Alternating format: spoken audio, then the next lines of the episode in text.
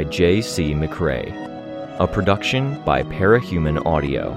Performed by a cast of fans and volunteers. Please visit parahumanaudio.com to learn more. Thank you and enjoy.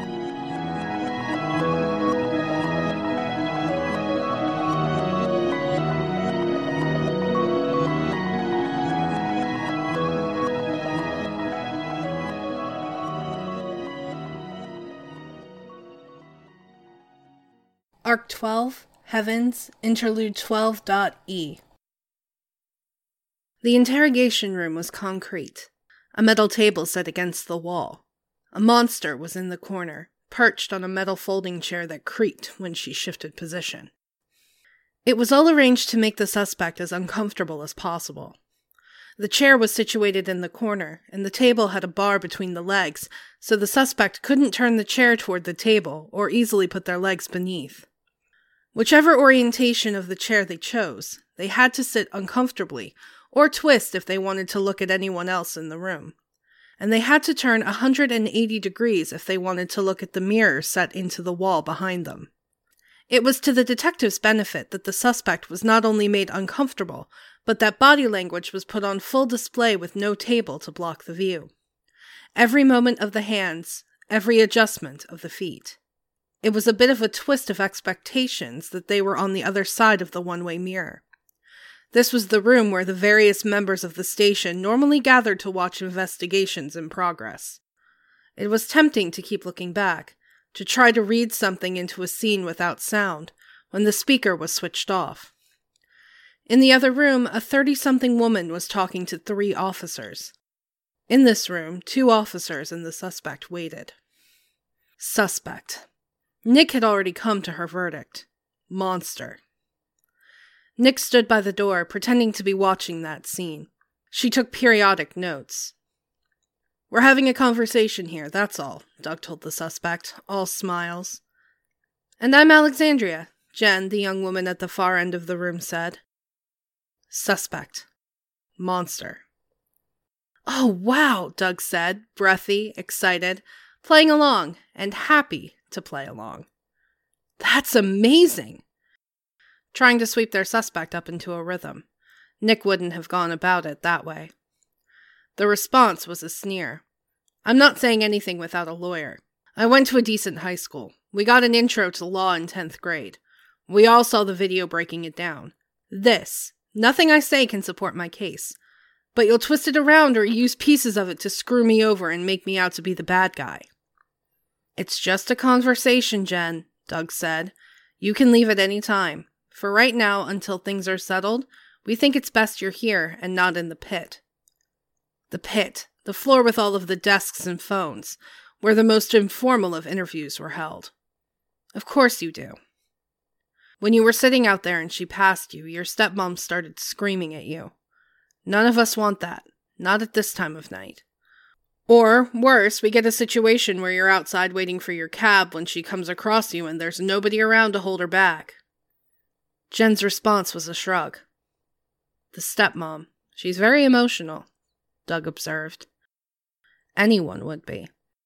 It doesn't help her, acting like that while making accusations, he said. The friendly, good looking officer, playing nice.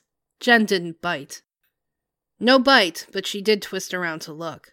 The woman in the other room was dabbing at her eyes with a Kleenex. Oh, God, the monster said. Right? Doug asked, smiling.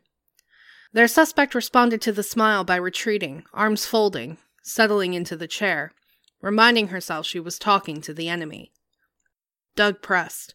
Look, she won't be much longer. A lot of the people here. We were up at six this morning, got our coffees, breakfast sandwiches, ate our oatmeal, ran through our routines, and we've been up for 15 hours. We aren't interested in anything that's going to take hours. We want this done and out of the way. We'll wrap up the interview with the stepmom, send her home, then we'll let you go. Then we get back to you in a few days and let you know where things stand. That wasn't really how it worked. Some started late and worked late, but it made for a good story. Jen, the monster in the chair, turned and looked up at Nick, who was pretending to watch the stepmom. How long have you had to put up with that? Doug asked. I won't answer any questions until I have my lawyer. I'm trying to kill time, that's all. Trust me, a guy who's been working for 15 hours is not the guy who would be interrogating you. We already got your statement. His finger tapped the paper. I'm not saying anything, Jen said. Tenth grade law class or no, Jen had yet to actually ask for a lawyer. She'd stated she wouldn't answer questions without one, but it was a distinction that mattered.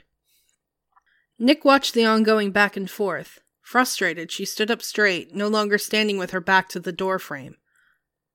Boss just waved me down. Back in a sec, D. You need me to take notes or anything? Doug asked. Keep an eye on the stepmom. Look for shiftiness. Bullshit. Any first thoughts? Munchausen's? Doug gave her an affirmative grunt. Even though it was for good ends, the implications sat uneasy with her. The stepmom, the implications that the woman in the other room was in the wrong, the focus on that woman, while Jen was situated in that uncomfortable metal chair, feeling the pressure without any active pressure being applied. The heel of her hand rubbed against the corner of her jaw. That uneasiness and the tension of the long day were wearing on her. She'd been gritting her teeth, and now her jaw hurt, and it would hurt into tomorrow morning if past experience was any indication. She hadn't been hailed or waved down. Her destination was the locker room. She had some evidence baggies inside a larger resealable baggie in her coat pocket. She pulled them out, setting them down on the small shelf. The pills she put into the first bag were her own pills, as was the pill bottle. She'd peeled away the label a long time ago. The stepmom had said something about the kid being on medication. She felt it was important, so she would use that. Flipping open her phone, she brought up images she'd snagged while visiting the kid's house. Jen's half brother. Pages of lined paper with the chicken scratch writing running through the lines, the words written large and along the longest edge of the papers. It had caught her attention when she'd first seen it. A little puzzle she'd answered later in the night, when Jen had talked about disabilities. Owen had a syndrome. The full name was in her notes, but in addition to the obvious facial and neck issues evident in his photographs, his fingers were shorter, the joints at the base of each finger malformed and gathered together. He had similar issues with wrist and elbow. Writing was hard, so he wrote in a way that let him use more of the page. She copied out his unique handwriting, slowly at first, then with more confidence. As she wrote more, she could let herself be sloppier, always with a mind for the limitations of his hand and arm. The pages went into another bag, sealed away, the contents recognizable but partially obscured by the label pre printed onto the bag's exterior. She had other files still in her locker take home work. She picked through them and she found what she could use fingerprints from another case, a kid that had been setting fires, paperwork from another case, all gathered up in an otherwise nondescript file folder. With her phone, fingers clicking on the number keys, she flicked through to find more pictures she'd taken while visiting the family home. She found one she'd taken of Jen. A family photo, 13 year old Owen smiling as best as he could with his facial deformation. Dressed smart in a nice shirt and sweater. Owen's mother and father.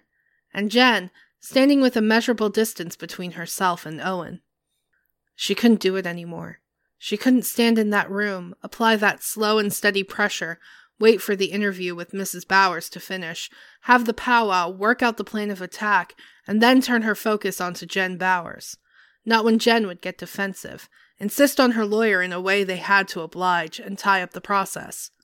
She knew how it would go, what the lawyer would say, what the boss would say.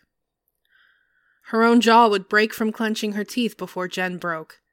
She had to do something. She had to plug her phone into the printer to send the picture. Grainy and low res, but that didn't matter. Three swipes of the box cutter knife separated Jen's black and white image from the rest. It went into the file, tucked beneath someone else's fingerprints. She was on her way back when the chief stopped her, one hand at her shoulder. She showed him what she had, and she watched as the older, better detective picked through her evidence. A pen tip ran along the case number printed with the fingerprints. The pen turned around and the butt end was used to lift up pages, then to prod the evidence bag with the pills. He looked at her, quizzical. She shrugged. He moved on. He knew it was all a charade. His role had changed now, as he assessed whether any of it was poorly done or oddly specific enough to give away that charade. He seemed amused as he gave her the silent go ahead. Three more steps took her into the room where Doug was commenting aloud on the stepmother's mannerisms. Jen had twisted around in an uncomfortable way to look. She keeps adjusting her wedding ring. I read that as a sign of infidelity. Is it a sign of infidelity, Jen? No comment, Jen said, staring through the one way mirror, still trying not to engage. Jen looked, too, as Nick put the file down, then the bottle, and then the forged notes in Owen's handwriting. The file and papers weren't on the table for two seconds before they were picked up by Doug. Doug's smile dropped off his face. Where he had been pleasant, positive, upbeat, he was now cold. It was an act, of course, but it seemed to shake Jen some. There was no communication, no words as he read through what she'd written. On the front, in Owen's words, she'd expressed grief and anger, frustration and hopelessness. On the backside, in the same crude handwriting, she'd outlined how everything she'd put in front of him was bullshit. He got up and left the room, taking the file with him. Let her believe we got her. A note with telling information. Or. Nick looked at the pill bottle. Pills for anemia, which she'd barely touched. So long as she ate on the days she had more to drink, she didn't need them. In this ruse of hers, she was making a gamble, an educated guess. Owen, a physically and mentally disabled boy who was struggling through school, friendless and frustrated, had been on more medications than Nick had been able to count. Nick was pretty sure she knew Jen's type a cousin who had been enchanted by her kitten, but when that kitten had grown up to be a cat, had emptied the food bowl into the trash or tainted the food, knowing the hungry animal would eat it. She'd seen it in certain parents and their kids, and kids with dependent parents. It made sense that Jen would tamper, switch the contents of one bottle for another, or empty a bottle and replace its contents with something innocuous. Hastening a disabled boy on his way, as Nick's cousin had tried to do to the cat, for being confronted. As parents who no longer wanted to be parents sometimes did. As children who no longer wanted to struggle to care for their parents sometimes did. And if Jen hadn't tampered, then they were simply pills. They wouldn't mean anything. But Nick could see Jen fidget. Her eyes didn't miss a detail. Her ears didn't miss the squeak of the chair, or how Jen seemed more bothered by that squeak in particular. She could have pressed, applied even more pressure, and it would have worked. But if she'd pressed, she might have screamed, or shouted, or said something regrettable. She didn't trust herself. Silence is damning. Silence can tell just as much. Long seconds passed, and then 20 year old Jen leaned forward, elbows on knees, head bowed. That was it. The moment every interrogation was aiming for. The defeat. Almost always the same decline of the head and slump forward, if she looked for it. He's not an angel or anything just because he's disabled, Jen said. He. Nick left the room, gathering up the things, because she didn't trust herself in small part. She kicked the stop and let the door start to swing closed. Let Jen think that her words wouldn't matter. A minute and a half passed. Long enough for Jen to consider how fucked she was. Not long enough for her to work out any answers. Doug re entered. The good cop returns. Jen could be heard, and there was bitterness in her voice. Detective, not cop, Doug said, and there was no warmth in his voice. He could sound like a real bastard when he wanted to. We're all good cops anyway, Nick thought to herself. Why? Doug asked. Why do this? I didn't tell him to do anything he wasn't already thinking about doing. He doesn't have that long to live anyway. He comes to me saying he's miserable, he's sore, he's sick of the medication. He wants to end it all, and I'm supposed to say no? Fuck me, if he was a dog and he was that bad off, then we would have put him down a long time ago. He's not a dog. He's a kid.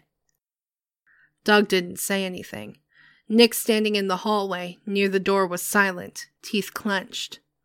A monster had told a little boy to kill himself, and he tried. Now he was in more pain than ever. And for all that the classes and the workshops on powers and crisis points hammered in all of the things to look out for, it never came. Killers and thugs and abusers, victims and victimizers. Hundreds like Owen, maybe even hundreds a year. No magic answers or anything like that, just concrete rooms and human psychology. Looks of defeat that were nowhere near enough. Restless, angry, Nick paced down the hall. Her boss was there, and he raised his eyebrows. In answer, she gave him a nod. It had worked. At her locker, she helped herself to a drink, and she leaned her forehead against the top shelf of the locker, where some loose evidence baggies still rested. The drink burned in her mouth and throat, and frustrated thoughts burned in her head. It was nine, late enough that dinner was almost certainly out of the question. Not so late that failing to call and see if dinner was in order would be allowed.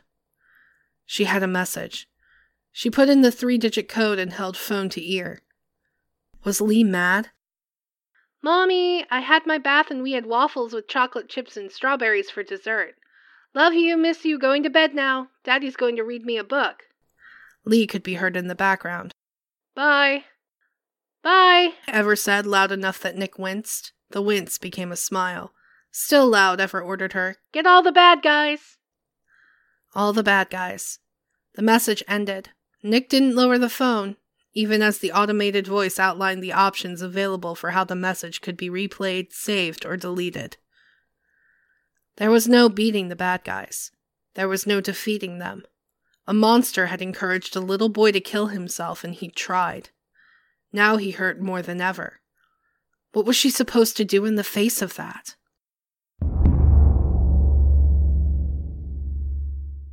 Earlier in the evening. Love Lost was still, her jaw clenched as she found Cradle. Cradle was distracted, barely aware of her as he sorted through her traps. Her eyes dropped to the table. These traps would trigger on proximity, arm, and then produce a wavelength that arced between them, forming a carpet around the area. The effect utilized some of her emotion power, agitation, impulse. You're getting good use out of the tinker power, Cradle observed. She nodded. The claw lash? She shook her head. The lash part worked, though the left one was being temperamental, but the power was supposed to channel through that. She'd hesitated, procrastinated. Traps instead. The swapping rig for her arm. Another night, then, he said. She didn't respond. Instead, she focused on getting her things together. He rolled his shoulders, mechanical hands going to gingerly touch each before he reached out to the window of her workshop. As he touched it, the window became a screen, just as clear and distinct as any computer. He dragged metal fingertip against glass, moving the windows on the screen. March's schedule and timing. There were windows with notes on surveillance, with added details from the mercenaries they'd turned to their side, the outreach to those mercenaries timed to coincide with Tattletale's downtime. Time she wasn't as active with her power. It made sense. Everyone had a routine, even erratic types like Tattletale. She lived on information and got most of that information in the early morning and late afternoon. After a crisis arose, a new enemy or headache, she was slower to move and recover. Which meant paying attention. It meant exerting pressure. A lot of things had changed over the years, but those things were constant. Any threat could be defeated with a combination of the two. If the stories she'd heard were right, the man who'd ended the world had been defeated that way. No complaints? Cradle asked. She had some, but in her self imposed silence, words had to be chosen carefully, and she couldn't bring herself to utter the complaint. To say yes, that she had an issue. The plan was sound, they had multiple thinkers on their side. Their enemy was weak. Her claw tips touched the window, and when she pulled them away, a copy of the window came with them, projected into the air. Not as dense or clear an image, but it was fine to see. She dragged claws through the air, and the claws transmitted tactile feedback, a silent drag, a digital buzz. She rotated through to other pages. To precipice, to artist renditions of the face of the boy they'd seen in the cells. He would die soon. Sayre, in secure custody because of his teleporter power, they would get him, and he would die. Christine and Elijah Mathers. She paused, looking at the faces. Soon, Cradle said, once we're secured here. A swipe of the claw shredded the digital window. In the doing, she briefly shifted from the notes for their long term plans to the plans already enacted. She saw the navigators. She looked away. If anything, they could have, should have done more. They hadn't expected advance guard to be as capable as they were. The shepherds had rebuffed the initial attack. I should go. She has notes on the times I should leave by, to get where I need to be. Good luck in your fights, Cradle told her. She gave him a single nod. Can I grab one? he asked, indicating the agitation traps. She held up two fingers. Two. They're a pair. She nodded. At least. Thank you. If I don't talk to you before then, I'll see you in the room, he said. She nodded, not looking at him or the screens anymore. The tinkering. She had time to make some last minute adjustments. Clawed hands rested on the table as she leaned over her work. Cradle stepped downstairs. She could hear him giving orders to his mercenaries. Easier people to handle in some ways, tougher in others. When alone, she removed her mask from her lower face. Teeth grit together with a sound that someone standing next to her would have heard. The smallest of sounds at her throat and mouth were deafening to her. When she couldn't express herself, it was easier. Mask off, even the smallest thing felt like a crack in ice, an essential part of a water retaining dam falling loose. A fine screwdriver and a micromagnet adjusted the internal mechanisms of the mask. A creak of her breath sounded like a whimper. A slip of the screwdriver made it strike hard against the internal surface of the mask, metal against Kevlar fiber. She was put in mind of the tables and chairs in the mall, all folded up, strapped together, and leaned against the wall. She saw as clear as day Ever's face striking the edge of the table. Clawed fingers dug into her work table, dragging inch long divots. The memory came with pain, as sure as if she'd been stabbed, not through the heart, but the base of the throat, the point where the windpipe branched to transmit air to each lung. It choked her. She heard enough in the moment that she felt like she could die. There was only regret, and that regret killed her a little more every time she faced it. She leaned forward, forearms resting against the work table, clawed fingers pointing in, touching flesh. Clawed hands stretched out, fingers splayed out as far as they could go. A set hand motion, like a gesture of a magician in one of Ever's books, except they weren't called magicians. She tried to read the book since, but it hurt too much. Middle and ring finger extended, a sweeping circular motion, sharp, fierce, focused. Then her hand moved. Claws turned away. She moved gently, back of her hand reaching out. Tactile feedback. Hair. Skin. She, stupid to do this when her mask was off. Sounds escaped her throat, touched by her power. She usually had rules about when she allowed herself this. this illusion. Phantom hands touched her arm, near where the rigging ran along the length of it. They squeezed it. The wizards and whatever's in your stories made hard choices, right? They worked with monsters for something more important to vanquish greater evils, to save worlds. A motion of her hand dismissed the apparition. Channel injector, wave adjuster, screwdriver. She picked up what she needed. She adjusted the components of the mask, then put it on.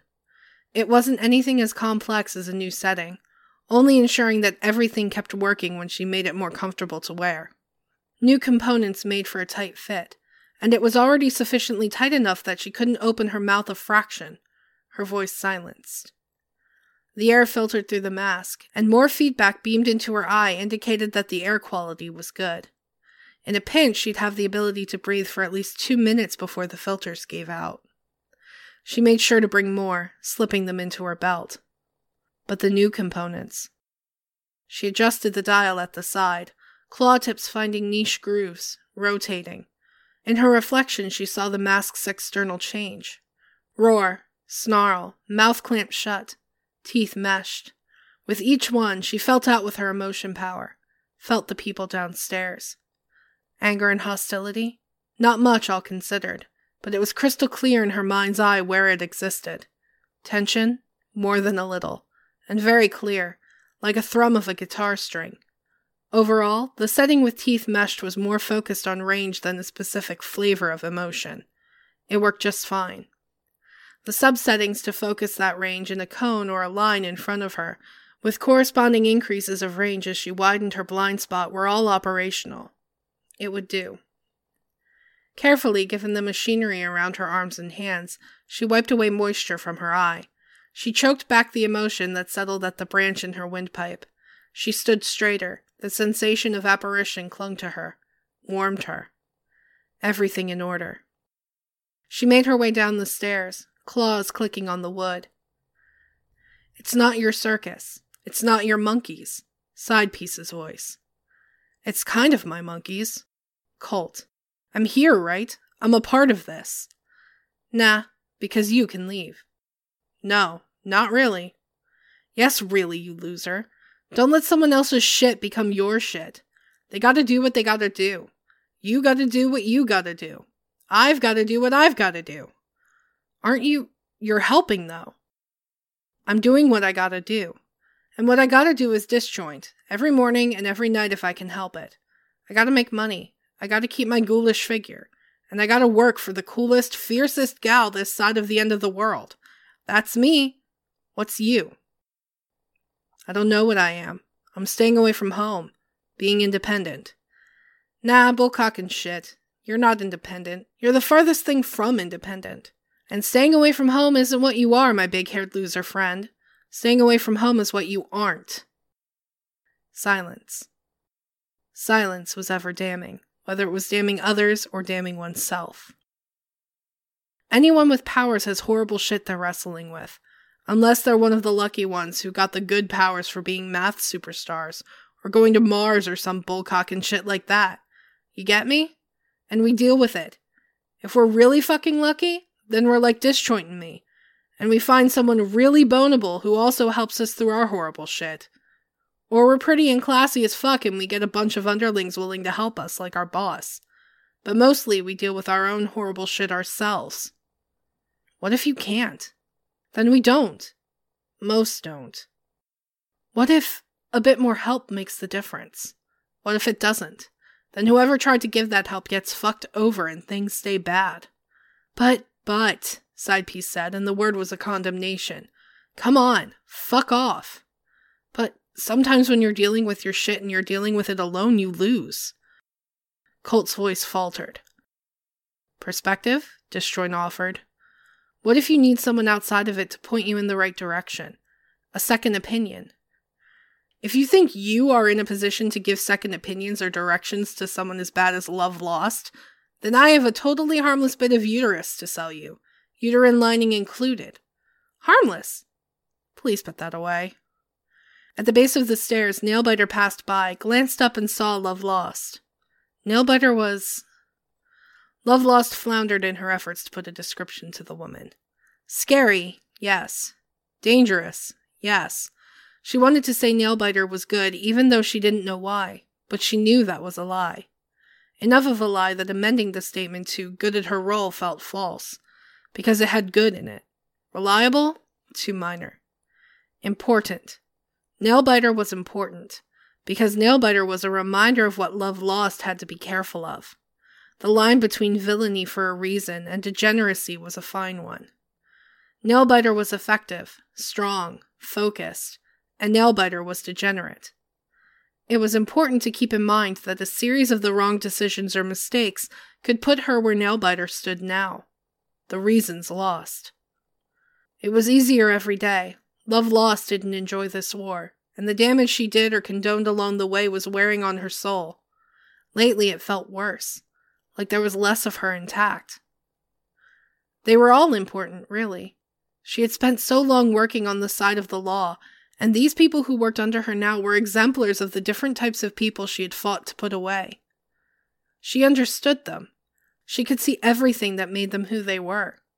The fact that they could love, that they had priorities and dreams, that they enjoyed certain foods or searched the internet to keep tabs on family they no longer spoke to. With that in mind, when she'd done what she needed to do, she would ensure they were killed or gone. And Colt, stupid, immature, quick to anger Colt, who was absolutely nothing like Ever, and was perhaps the only younger person Love Lost could tolerate in her company, and in that role for that very reason? A girl Love Lost couldn't decide was adult or child? Really, please put that away, Colt said. Please, Uncle! You're dripping on the couch, Disjoint shouted. Oh, fuck, Side Piece shouted louder. She really didn't want to kill Colt as she killed the others. Something in that look was communicated to Nailbiter, who remained at the base of the stairs. Nailbiter, who understood her because they were very similar people at different points in their journeys, gave her the slightest nod.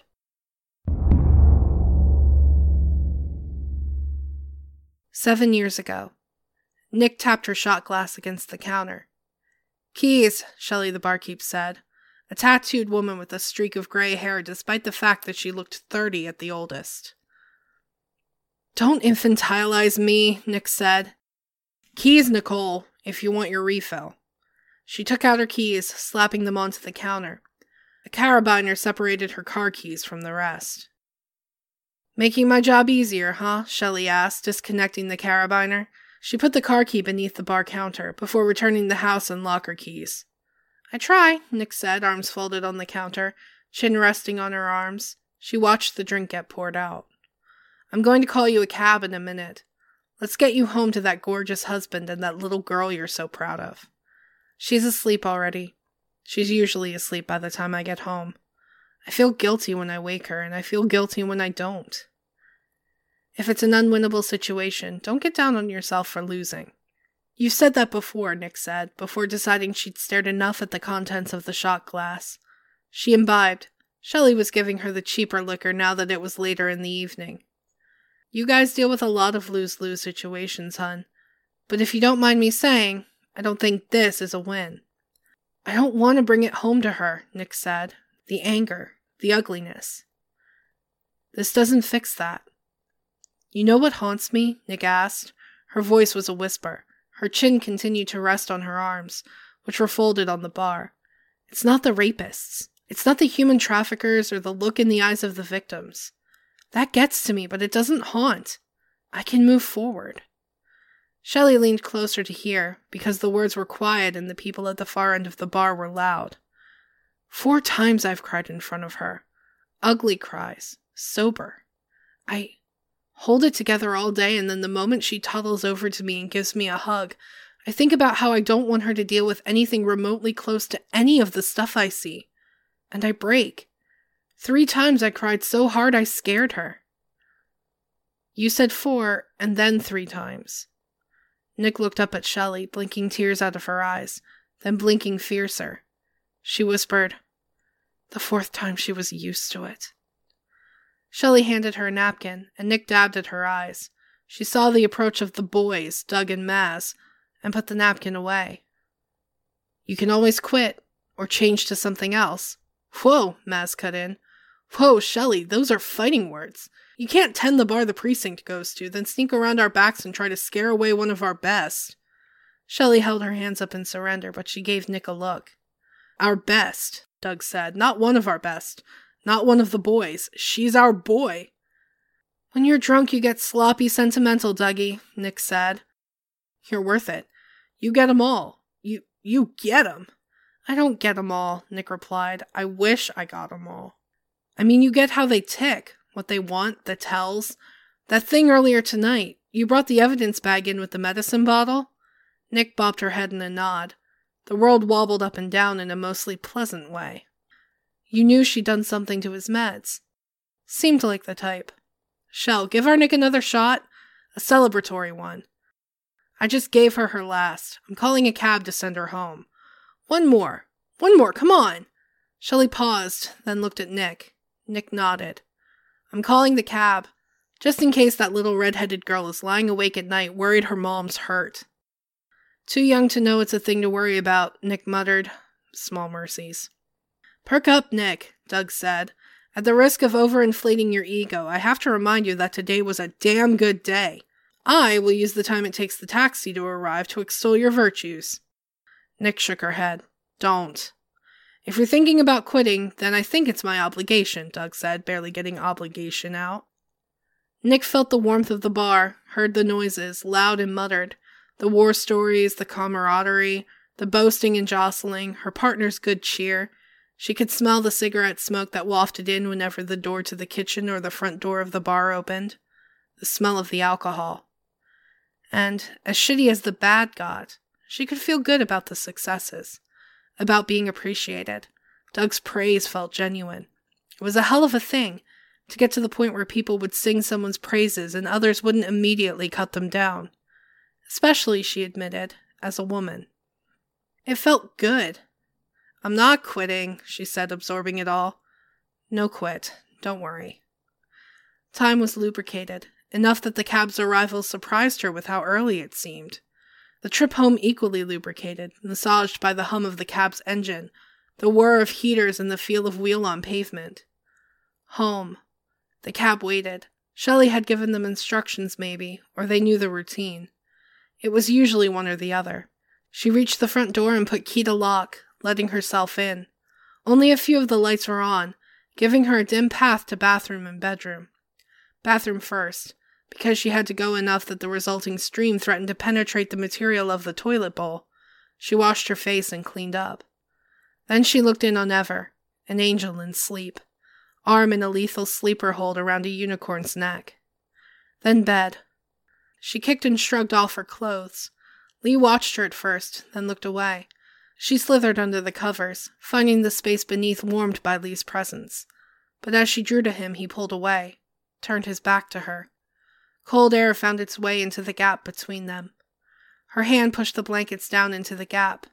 The good feelings from earlier in the night had evaporated. Lose lose. The silence lingered in the bedroom, damning.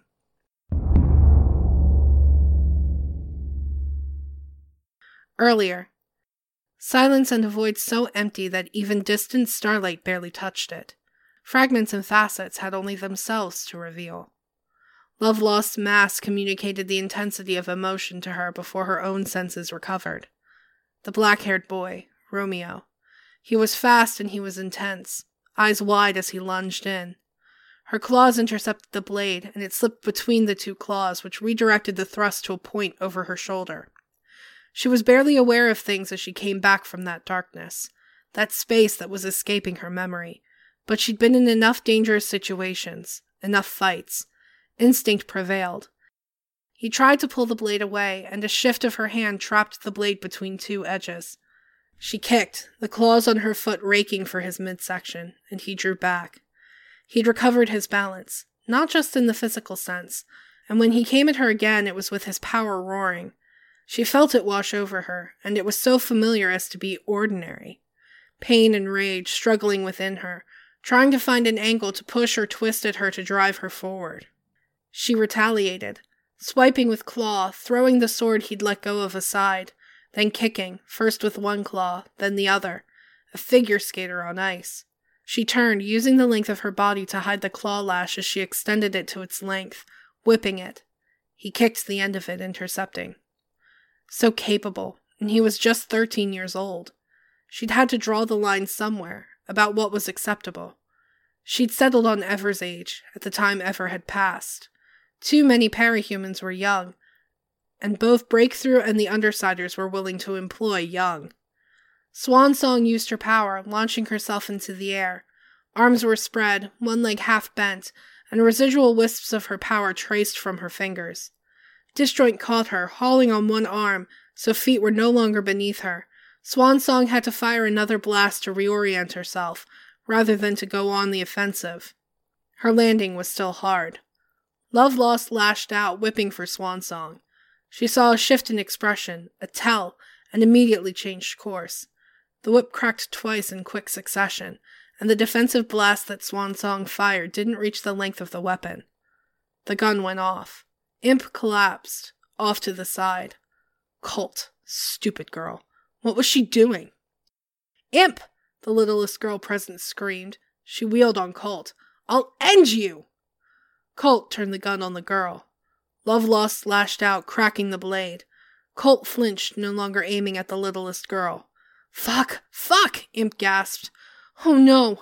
Swansong lunged, power flailing. Others were closing in. And Colt erupted into a nimbus of light. It was weird, perhaps, that Love Lost had so often ruminated on the power seminars that she had been given back at the station in a past lifetime, in another world. She'd hoped, ironically, that the victims she worked for would get powers, that they would just this one time be able to fight back. It had been a frustration that every lesson and tutorial she'd been given had been for nothing, and a part of her had been waiting for eight or nine years for it to be relevant. Somehow her getting her own powers hadn't counted. The thought had never connected, because it was her, and she'd been expecting someone else.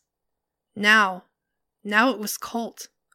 Colt rushed out with a power, and Love Lost felt her thoughts scatter. She reached up to her mask, adjusting the dial, and changed the focus for all emotions she was absorbing and reading. That dampened the effect. With her lash, she struck Swansong down, while Swansong reeled. The cut went through Swansong's arm, exposing wires. Colt was a parahuman. That wasn't. It shouldn't be. The idea scared her, because it took everything that made Colt important and utterly destroyed it.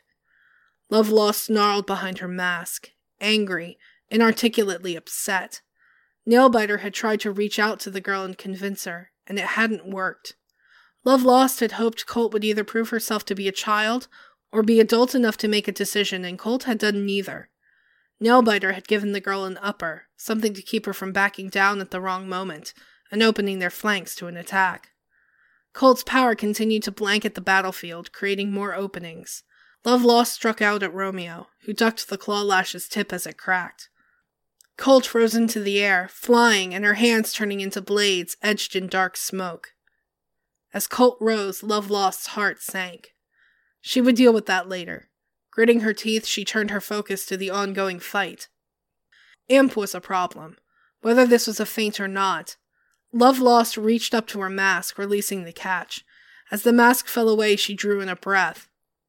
She felt the phantom presence of Ever, the touch, the sentiments that were so predominantly regret. She felt the anger. The echo of Precipice's laughter in the seconds after Ever had died rang in her ears, and that anger twisted. If it were a muscle in one second, it was black cancer through and through in the next. The pain, she felt it, physical, choking her, like screaming would be impossible. She always felt that part. The rest could be there one time and not the next. But the pain and that near certainty that she couldn't breathe, let alone scream, all of it bundled up with fleeting memories. The breath that went into promises made that weren't kept the whispered hopes and fears to a newborn who would never grow up. The choked sobs out in a wild crying fit that had scared Lee and Ever both, coming out of nowhere. She put all of it into a singular scream that she aimed at herself, in more than one way. Screams were usually at or to someone, but in this, she screamed at her own feet, hunching over, and the effect rippled out in every direction.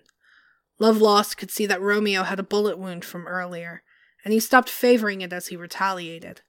Less affected than most, but it helped that anger and resentment naturally ran through him. Swansong lunged, as did Imp, who hadn't been feinting. If Love Lost could have gathered up blood into two hands cupped together, then that was the amount Imp shed in the snowy road with every running footstep. Even the children, both the smallest and Lookout, joined in the charge. Her mask was set to read anger, she could see them coming, and it was a question of timing the whip cracks. One to Swansong's leg, another to Imp's ribs. She caught Lookout and thrust her into the littlest one's way, backing up. Colt's power put most of the group down for the count. Swansong was injured, and Romeo and Imp were now feeble from blood loss. It left only Lookout, and Nailbiter had roused enough to go after her, grabbing her and locking her in place. That didn't mean things were completely dealt with. The little girl with the pixie cut was quick. She ducked around, then charged, a wicked grin on her face. Disjoint grabbed her leg and she tripped, falling hard. She was on her feet shortly after, charged, and was tripped again. It took two more attempts before the kid struggled to stand, an ankle twisted. Love Lost put the claw lash around the girl's neck with care, watched the girl put hands in fingerless gloves up to the lash, and shy away when touching the sharp edges. Love Lost drew a trap from her belt and switched it on, and wrapped it hard against her leg to activate it. As it went off, crackling with red lightning, she touched it to the lash, letting the energy conduct down to the girl. Down and out. Love Lost looked over the remainder, unconscious, severe bleeding, disabled, spasming, pinned. Her eyes settled on Colt last. What a profound fucking loss that was. She'd hoped Colt would run or get away from all this. Now? Should I call Cradle? Nailbiter asked. Love Lost nodded. Colt dropped out of the ethereal form, falling the last two feet to the ground. Her eyes were wide, and there was a look on her face somewhere between horror and amazement. I have so many powers blades, flight, the burst that stops people in their tracks. I think I can build things. Studs for my arms? At that, Love Lost realized what Colt meant. Her instinctive response, inexplicable, was that she wanted to kill Colt, to respond to this horror and alarm by eliminating the source of it. But it was horror because she didn't want this for Colt. Horror because she wanted to tie up loose ends, to end this. She was doing this for a reason, and Colt utterly defied that reason. In the moment, she found herself hating the girl. Boss, Nailbiter said. Love Lost turned. He wants you to bring them to him. He wants to sever them. Love Lost looked over the enemy group. Swansong stared back, angry. In a start, she used her power, firing from one hand. Colt used her power, a burst of emotion. Swansong landed hard. Love Lost bent down to put claws against the young woman's throat. Love Lost nodded. All of them, Nailbiter said, kids included. If it's just the older ones, he thinks they'll be brave or willing to take risks. Love Lost stared at the youngest ones. Why was it so much harder to reach for that part of herself that felt anything but pain when thinking of Everly? Pain, anger, frustration. All more intense, seeing Colt throw herself headlong into this existence. She undid the clasp on her mask. It was just her and Nailbiter. If she made any sounds or revealed any emotion in front of Nailbiter, she sensed it would be okay somehow. Her voice had a creak to it from disuse. Do you think one bad experience would scare them away from this life? Nailbiter looked down at the one with the pixie cut, who was twitching and kicking. No, it's not likely. Love Lost reached for something, any shred of empathy, anything that would let her relate them to Ever, as she might have done before. All there was was a rule she'd made when she had some warmth left in her. Her voice creaked, and the words hurt, the creaks and unevenness of her voice mirrored the emotion that threatened to pour out.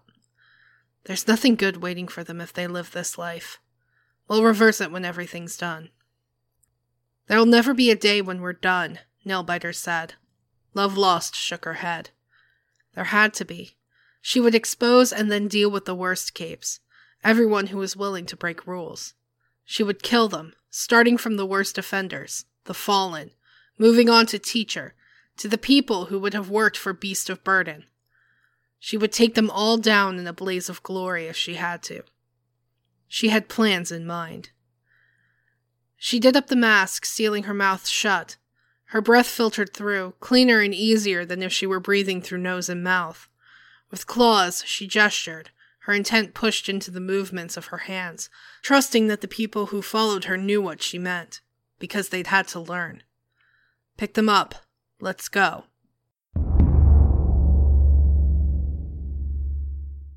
The dream came like a bad trip. A day so sunny it was delirious. Ever and two of her cousins were in the backyard. The topic of Lee was carefully avoided as she listened to Lee's sisters talk. She kept one eye on Ever and one eye on making sure refreshments were served. Do you have a lighter, Nicole? Ever's Aunt Dee Dee asked. I'm going to cheat and grab a smoke.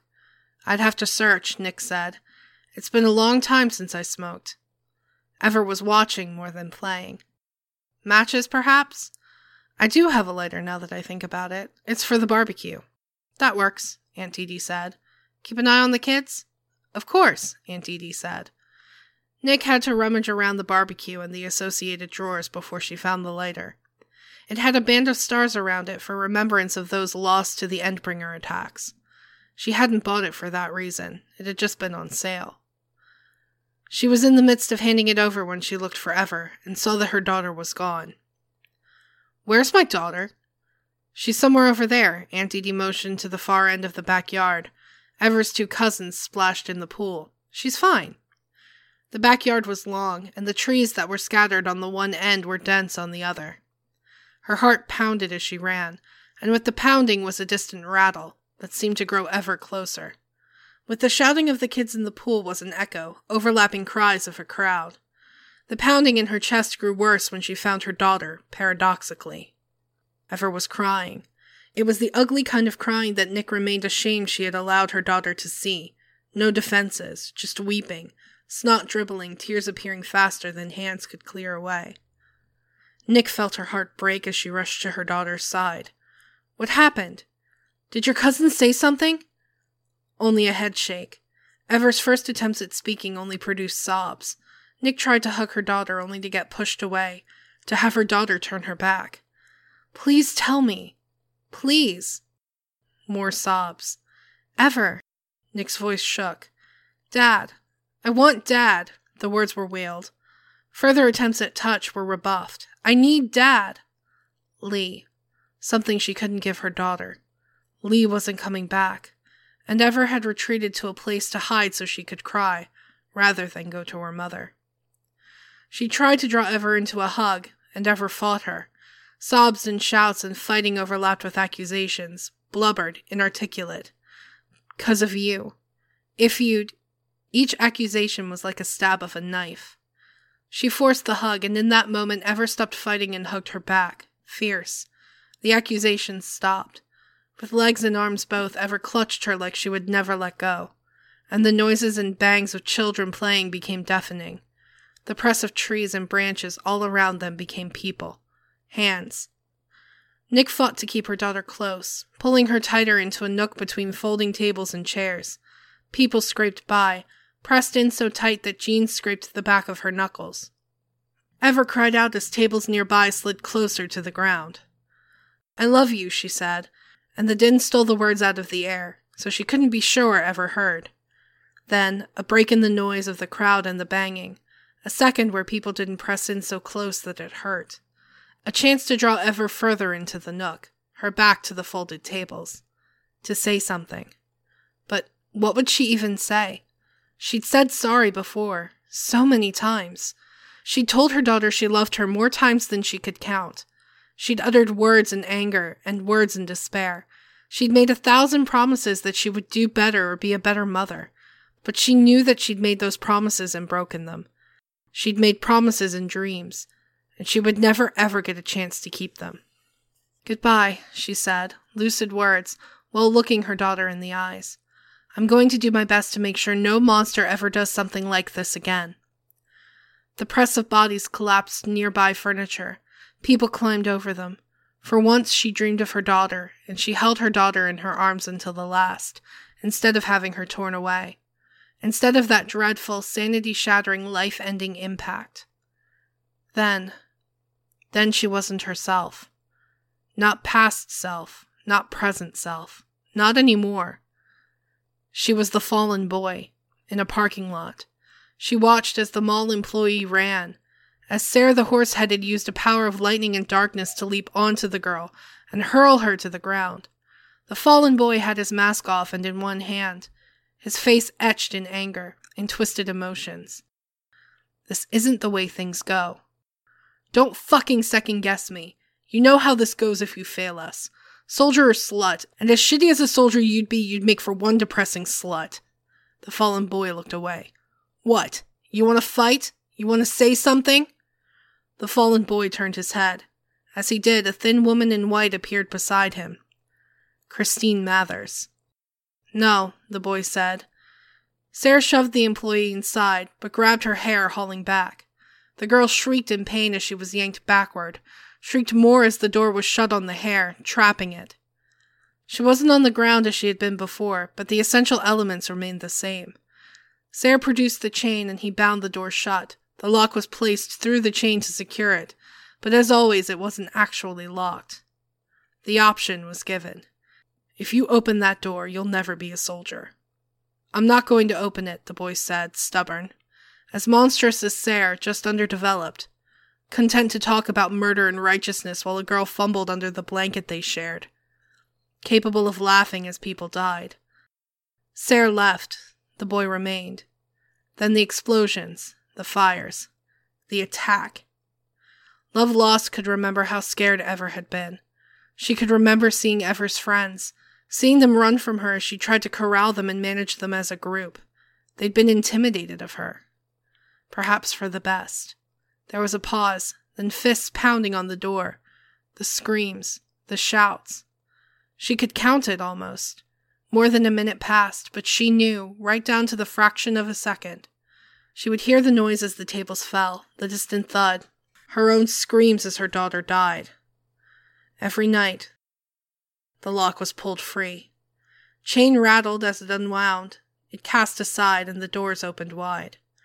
Then he watched as people tried to exit the hallway at the mall's side door. But there were too many bodies.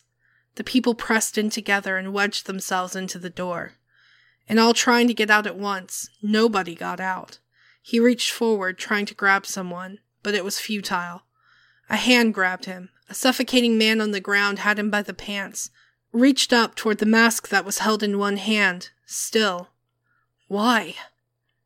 Then the last dream. Cradle moving through scenes, trying to keep a hold of his glasses. Cornered in the schoolyard, faced by four girls a year younger than him. They shouted, and their words were only the rattle of chain, the pounding on a metal door, the blare of a fire alarm. They shoved him. He bounced off a car, and he lost his glasses. The car wailed its alarm going off. The wail became his mother's wail. He was in his home, standing at the door to his bedroom while his parents shouted and screamed at one another. One held up a paper, a list of numbers and letters running down the center column.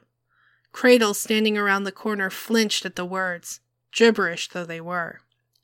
He adjusted his glasses, and when he fixed them, he stood in the mall. He watched as the first fallen appeared. Men and women in disguises that barely served, tattoos barely covered. They looked fallen, whatever else. Subhuman, gleeful at what was about to happen. Cradle turned and he walked away, stepping into the pharmacy and cutting a path for the door. As he did, he nudged a store employee, and his voice was a thousand creaks of metal hinges. While the store employee ran, he opened the door, to the sound of a single door's metal hinges creaking, that same sound that had just been made a thousand times. Then there was only silence. Now, Phantom sensations of ever slipped under and around Love Lost's hand, just as when she used the device to simulate the tactile.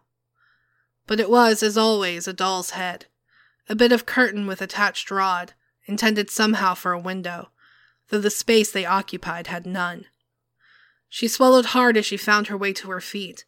The pain was fresh, but in the moment it was dulled by confusion. What had linked those three deviations from the norm? What? No. Not what exactly. Who? She turned to look. The black fifth cell remained black, no light entering or leaving it. Cradle occupied the space to her left. Across from her was the fallen boy, who wore the demon mask. Always wore it. He didn't seem to realize a lot of the time. She felt disgust well up, anger because that scene hadn't made sense. Silent, the fallen boy pointed. Love Lost turned. Within her cell, Colt stood by the nursery bookshelf, looking spooked. Love Lost beckoned. Unsteady, Colt picked her way along uneven floor, over toys and a fallen changing table, toward the dais. Two of them, one cell. What the hell? the fallen boy asked. In reflex, her hand twitched, ready to punch the barrier, to do something to silence him. The sound of his voice bothered her as much as anything she'd experienced and she talked to a nurse who had been proud to spread hepatitis among her patients, who had been smug about it. What is this? Colt asked. Love Lost put a hand on Colt's shoulder. She didn't trust herself to talk, so she relied on the gesture. You brought someone, Cradle said. People with powers can have kids with powers. She counts? The cells are inflicting a bad joke on me, taunting me with the loss of my daughter by giving me the last one I'd ever want. What was that dream? the fallen boy asked. Did you guys. Shut up! Cradle cut him off. I saw it. I felt it. What is this? It happens every night, but tonight was different, the fallen boy said. It happens every night, Colt asked. Yeah, the fallen boy said. This happens. This room.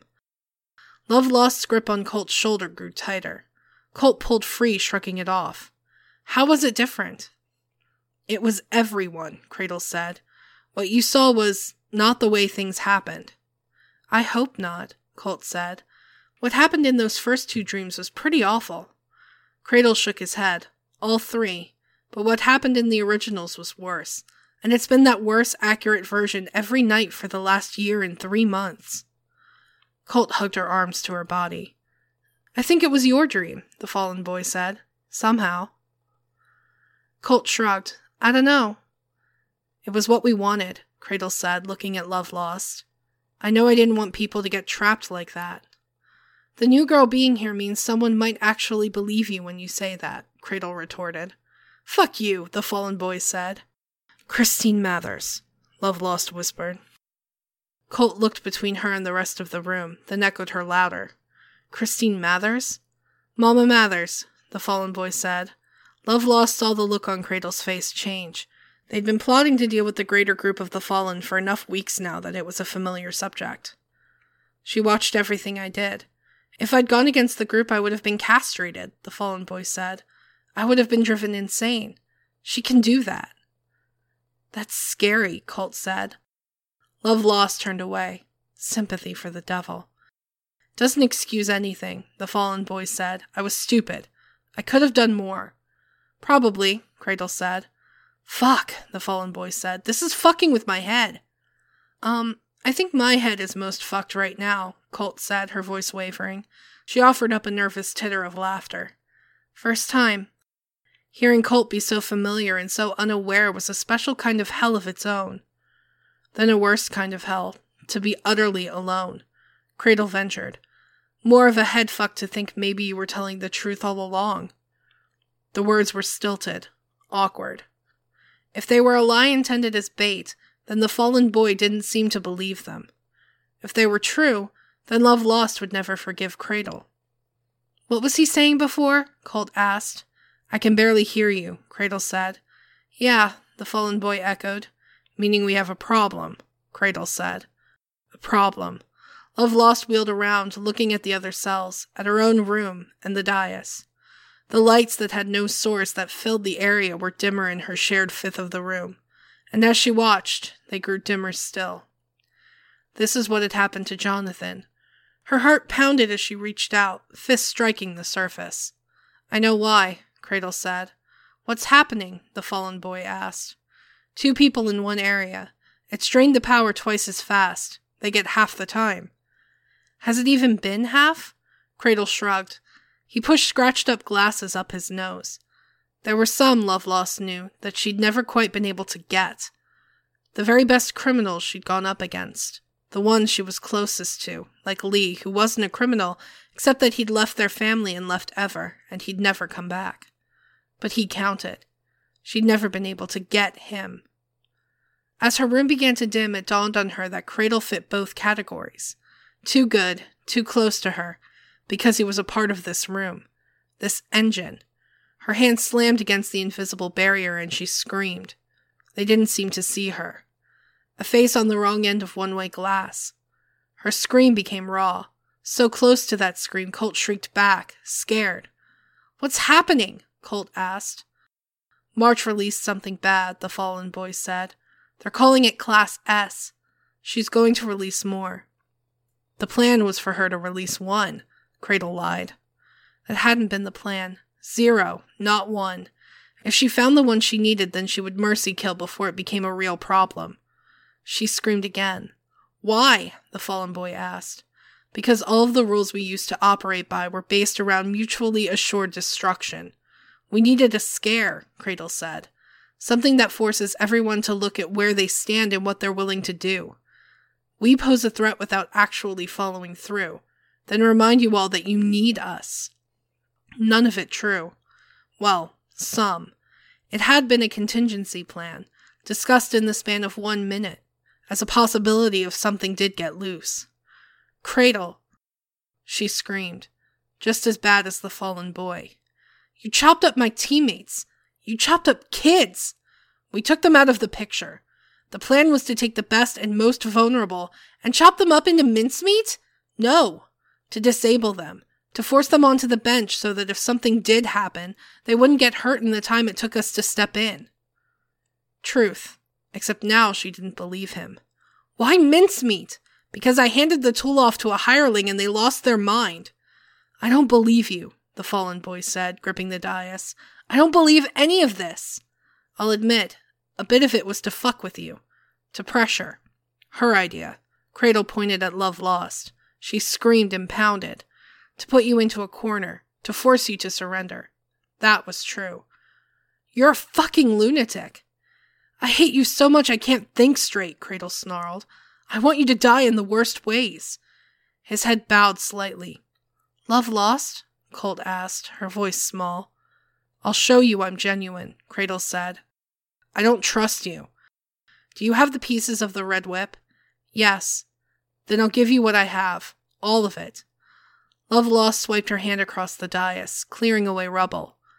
Turning up the teeth. Nothing new for Colt. Take these coins, Cradle said. Full strength tinker power. Fix the whip. Use it to undo the damage to your team. Then we offer our help with whatever March is pulling. You let us. Love lost, Colt said. Colt turned to look at the younger girl. Colt indicated the floor. Centimeter by centimeter, hair by hair, the floor changed.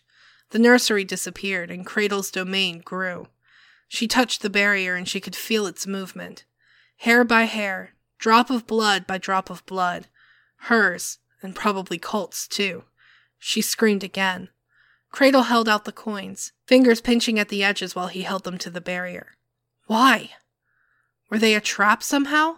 How? The fallen boy didn't take them. When he'd said he didn't trust Cradle, he'd meant it. Why is the room shrinking? Colt asked. Beat, Love Lost started. Her throat was raw from screaming. Because he's killing us as we speak. She watched the fallen boy reach up, hesitating, not yet taking the coins. He's been killing us, killing me for a long time, she realized. Just not physically. An ego death. The coins. The compromises she'd made. The coldness, the lack of warmth, the inability to feel for the children. When we give up our tokens, we give up aspects of ourselves. We change the other.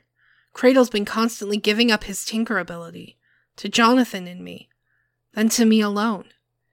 He knew. Giving us the ability to tinker and making us into monsters. That's how we bleed through. Her hand shook as she touched the barrier.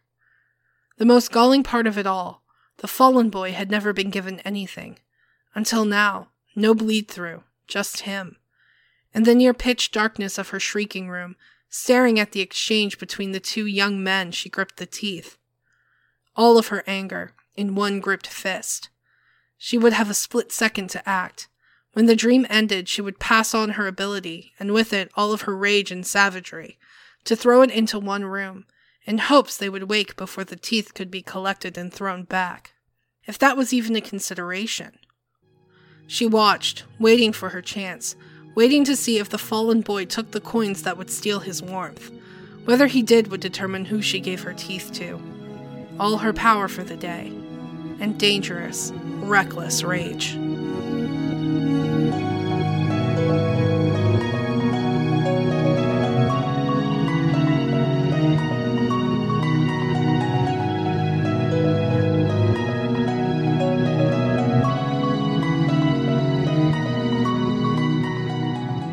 This was a production of Ward by Parahuman Audio.